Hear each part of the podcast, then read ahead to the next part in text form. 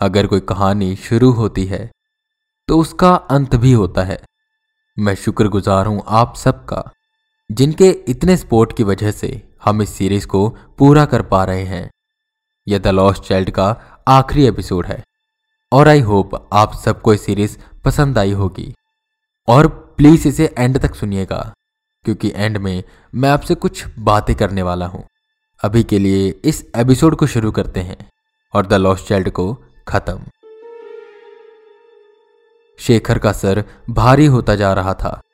उसे कुछ समझ नहीं आ रहा था कि उसके साथ ऐसा क्यों हो रहा है। वो जैसे अपनी आँखें बंद करता, वैसे ही उसे कोई शख्स दिखाई देता। एक आवाज़ बार बार उसके कानों में पड़ रही थी। और रह रहकर एक बच्ची का चेहरा उसे दिखाई दे रहा था। जिसे उसने पहले कभी नहीं देखा था। क्या हुआ शेखर? सैम उसकी ओर दौड़ा और उसे सहारा देकर उसने सोफे पर बैठाया। वहीं बाबा भी बैठे थे कि उतनी देर में जंगल से आवाज़ें आने लगी। तेज तेज हंसने की। जिसे सुन जंगल में रहती सारी चिड़ियाँ उड़ गई। और दो कदम भागते हुए उस घर की ओर आने लगे। ये तानिया थी, जो तेज़ी से भागते हुए बैकयार्ड में आकर खड़ी हो गई। पैरों से खून रिस रहा था। शायद कांटे चुभे थे। हाथों में हल्की हल्की खरोच थी। शायद भागते हुए पेड़ों से टकराई थी और बाल बिखरे हुए थे। आँखों के नीचे काले खड्डे और चेहरे पर एक मुस्कान। क्या हो गया है मेरी बच्ची को? ये बोल तानिया की मम्मी रुआसी हुई कि तानिया के पापा ने उन्हें संभाला। बाबा ये सब देख रहे थे कि उन्होंने शेखर का हाथ अपने हाथों पर रखा और कहा, अपनी आँखें बंद करो। वो दोनों आँख बंद कर लेते हैं और अब शेखर को कुछ कुछ साफ़ दिखाई दे रहा था। वहीं तानिया धीरे धीरे उनकी घर की ओर आ रही थी। सब डर भी रहे थे, पर साथ साथ उन्हें तानिया की चिंता भी हो रही थी। पर अभी जो उसके अंदर थी, वो तानिया नहीं, बल्कि खुशी थी। वो उनसे कुछ दूरी पर आकर खड़ी हो गई और एक टक शेखर को देख खुश होने लगी। देख, तानिया शेखर को कितना प्यार करती है। उससे मिलने के लिए वो खुशी को मजबूर कर पाई और और खींचते हुए यहाँ आ गई। सैम ने कहा जिस पर सोनिया और रॉकी हल्का सा मुस्कुराए, पर वहीं तानिया के मम्मी पापा गंभीर थे। सब चुप हुए, और अब वहाँ बस उनके सांसों की आवाज़ आ रही थी। देखते ही देखते शाम हुई हल्का हल्का अंधेरा छाने लगा। बाबा ने शेखर का हाथ पकड़ा हुआ था, और शेखर कुछ देख रहा था। एक एक कोई तांत्रिक जो कि उसके सामने खड़ा था। एक कुंड में आग जल रही थी और वो तांत्रिक रह रहकर कुछ बोल रहा था। वहीं एक छोटी सी प्यारी बच्ची बेहोशी की हालत में पड़ी थी। आखिर क्या हो रहा है यहाँ?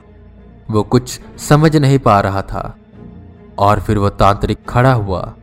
कुछ बदबदाते हुए उसने शेखर के सामने ही उस बच्ची को कुछ पिलाया। और राख जैसी कोई चीज़ उसके माथे पर मिली। शेखर ये सब होते हुए देख रहा था, पर रोक नहीं पा रहा था। तभी उस तांत्रिक ने एक बड़ा सा डब्बा उठाया और बाहर लाकर जहाँ एक खड्डा था, वहाँ उसे रख दिया और फिर उस बच्ची को लाया। एक धुआँ सा कुछ उसके मुँह पर किया और शेखर की ओर इशारा करते हुए उसने उस बच्ची से कहा देख, यह इस खजाने का मालिक, जिसकी तुझे रक्षा करनी है। देख ले इसकी आत्मा को, ये जिस भी रूप में, जिस भी जन्म आएगा, तुझे इसे पहचानना होगा। ये अपना खजाना वापस ले जाएगा, और तुझे मुक्त कर देगा। पर यह सब वो मेरी तरफ़ देखते हुए क्यों कह रहा है? शेखर सोच में पड़ा कि उस तांत्रिक ने उस बच्ची को खजाने के साथ खड्डे में डाला और और दफन कर दिया। शेखर बिल्कुल हैरान था। उसने अपनी आँखें खोली और ज़ोर ज़ोर से हाफने लगा। क्या हुआ शेखर? तानिया के पापा ने पूछा। जिस पर बाबा मुस्कुराते हुए कहते हैं, मैं अब समझा। खुशी आप सबको और तानिया को क्यों कुछ नहीं कहती?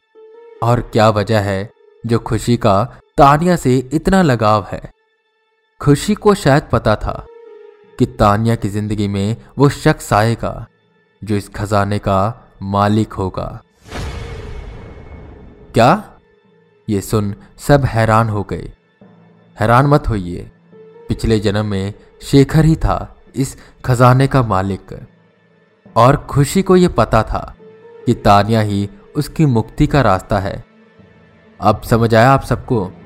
तानिया के मम्मी पापा बिल्कुल हैरान थे।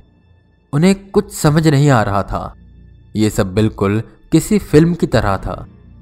इतने संयोग वो भी एक साथ?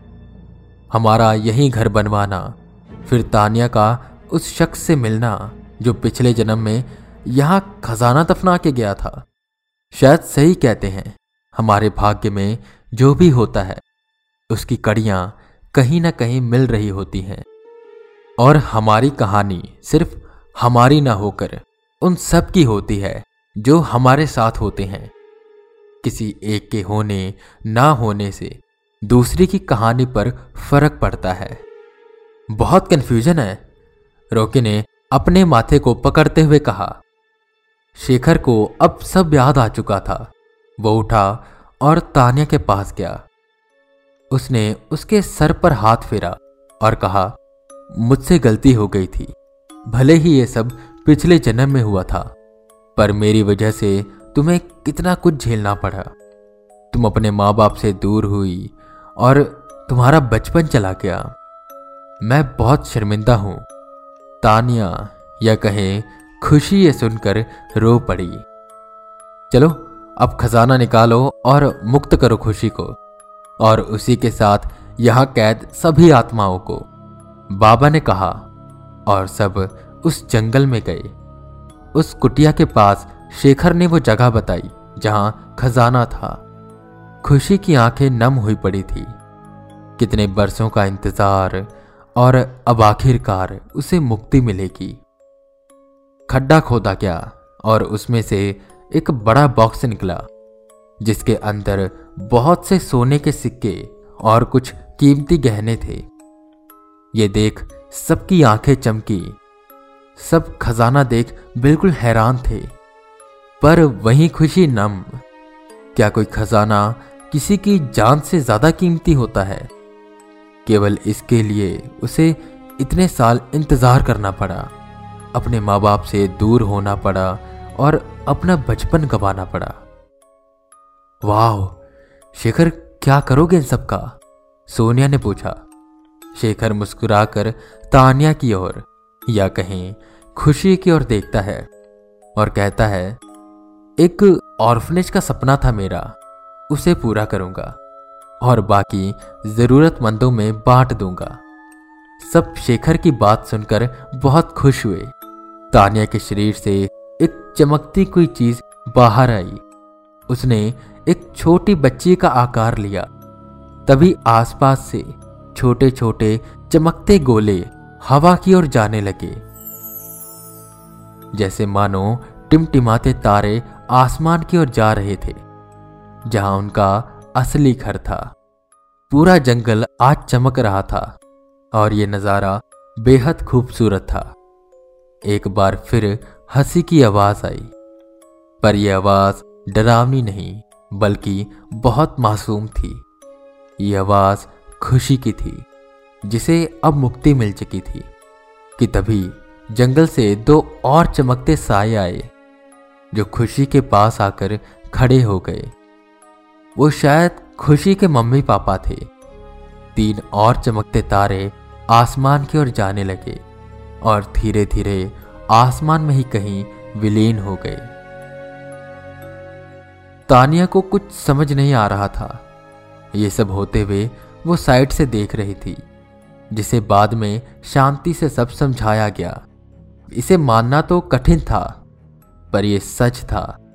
एक ऐसा सच जिसे वो खुद ना देख पाई, और उसे ऐसा लगता था कि खुशी अभी भी उसे देखती है, उससे मिलना चाहती है। कुछ सालों बाद तानिया और शेखर की शादी हुई, और उनकी शादी के कुछ साल बाद उनके घर एक फूल सी प्यारी बेटी हुई, जिसका नाम उन्होंने खुशी रखा। छुट्टियों में अक्सर पूरा परिवार अपने उस घर आता था और वहाँ आकर खुशी बहुत खुश होती थी और उस खुशी में कहीं ना कहीं वो खुशी की छवि नज़र आती थी। मैं आशा करता हूँ कि आप सबको द लॉस्ट चाइल्ड की यह सीरीज़ पसंद आई होगी। इसे पूरा कर पाना, सच कहूँ तो मेरे लिए बहुत गर्व की बात है, क्योंकि जब द लॉस्ट चाइल्ड का पार्ट वन एंड हुआ था तो मेरे दिमाग में कोई आइडिया नहीं था कि इससे आगे कंटिन्यू कैसे करूँ, इसका एंड क्या होगा और कैसे सब चीज़ें अरेंज होंगी। पर आप सबके प्यार और सपोर्ट की वजह से ये पूरी हो पाई, और मुझे यही आशा है कि आप सबको ये पसंद आई होगी। कैसी लगी, मुझे बताना ज़रूर। और अगर बहुत पसंद आई है तो इसे शेयर करें हॉरर टिप को रेटिंग्स दें और फॉलो ज़रूर करें। और अब बात करते हैं सीज़न थ्री की।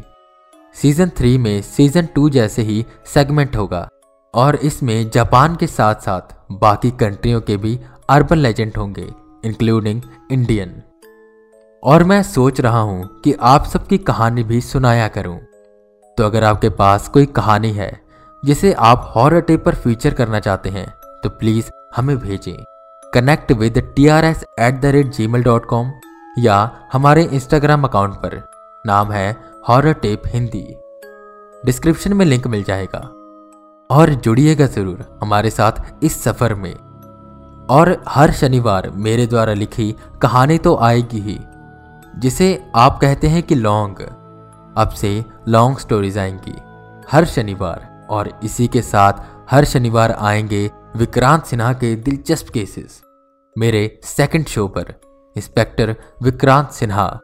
तो उसे फॉलो ज़रूर करिएगा और उसे भी इतना ही प्यार दीजिएगा जितना आपने हॉरर टेप को दिया। और बने रहिए हमारे साथ। मैं वी के रावत, फिर मिलूँगा आपको नई कहानी के साथ।